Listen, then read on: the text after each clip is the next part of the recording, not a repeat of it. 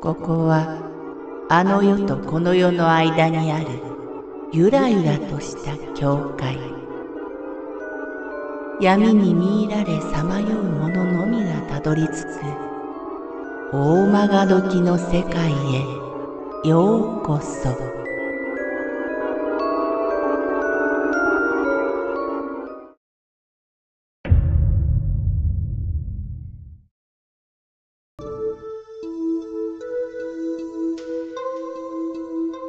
玄関を叩く音私が母のお腹の中に宿っていた時の両親の体験です。私の実家は家の裏からすぐ海が見える漁港の田舎町にあります。当時両親は親と同居し2階で新婚生活をしていました。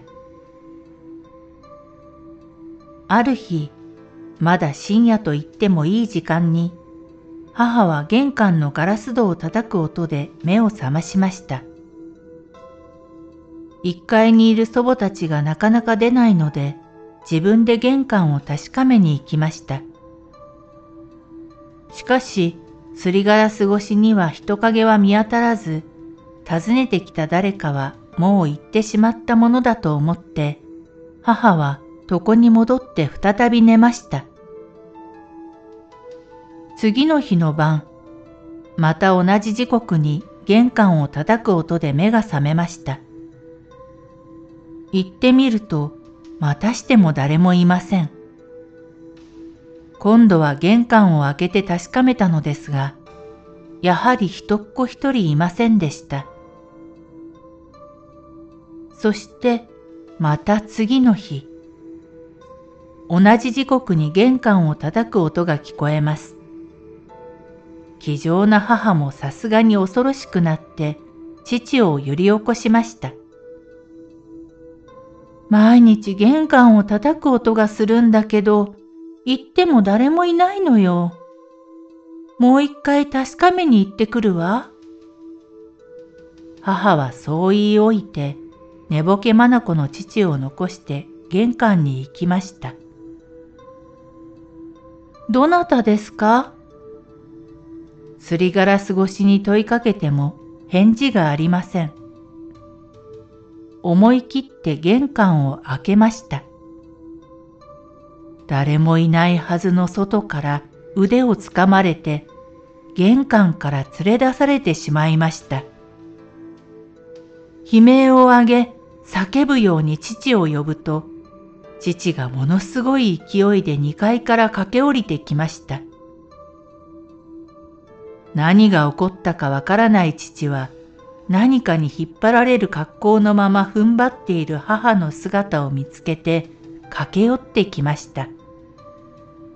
そこで母がものすごい勢いで引っ張られていることが父にも伝わり、事態をようやく飲み込めたようです。両親は必死に抵抗しました。しかし、その力は圧倒的で、二人をじりじりと裏の海が見える県道まで引きずり出し、さらに確実に海の方へ引きずっていきます。二人が諦めかけた瞬間、ふっと引っ張る力が消えて、気づくと二人はその場に座り込んでいたそうです。父は霊など不思議なことは一切信じない人ですが、これだけは本当にあったと言い、なぜあんなことが起きたのかと今でもその固い頭を悩ませているのです。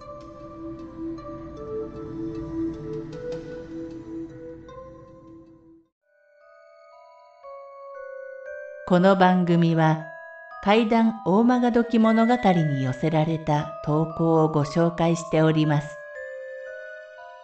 大曲時物語無料メールマガジンは月3回発行。